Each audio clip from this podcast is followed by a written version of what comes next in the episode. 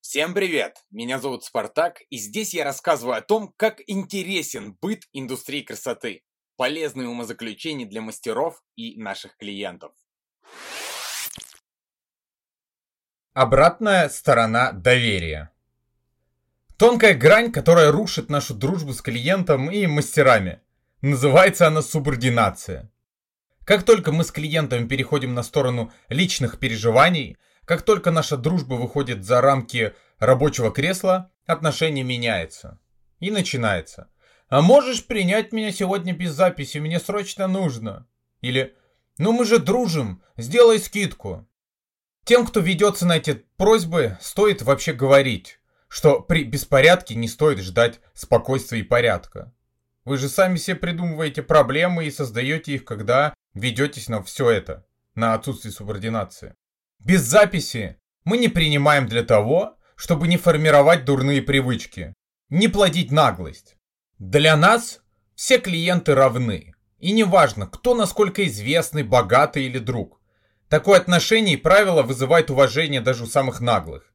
Скидки мы не делаем. Есть система карт лояльности. До нее нужно, как всем, дорасти. Бесплатно мы никого не стрижем и не красим. А вслух говорим, сколько стоит работа. За исключением ближайших родственников. И то, кто как построил. Вы платите за служенную полную стоимость. И вам должны платить в полной мере. Любая работа должна оплачиваться. Если вы в себе не можете найти силы это говорить вслух, то хотя бы молча работайте, раз уж даете собой вот так пользоваться. Либо делайте искренне и бесплатно, либо платно, твердо, но заслуженно.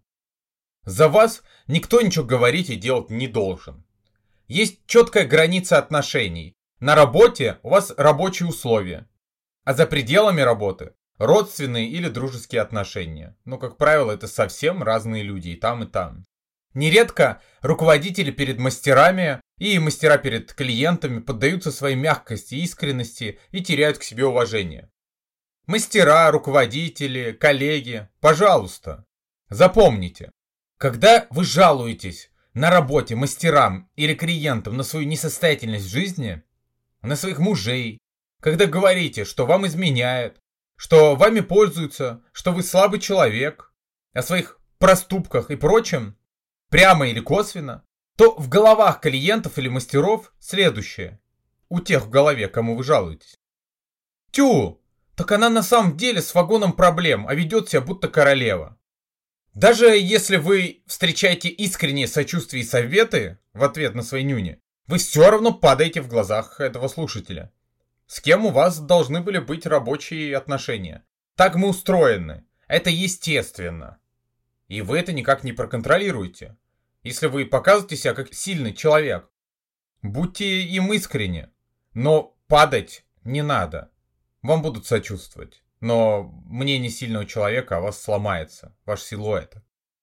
Отношения не должны быть натянутыми или агрессивными. Просто нужно уметь разделять друзей на друзей вне работы и на друзей на работе.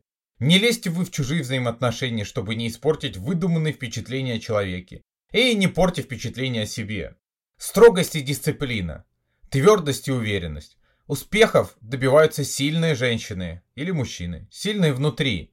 Они не жалуются каждому попутному на жизнь и условия жизни, они создают их.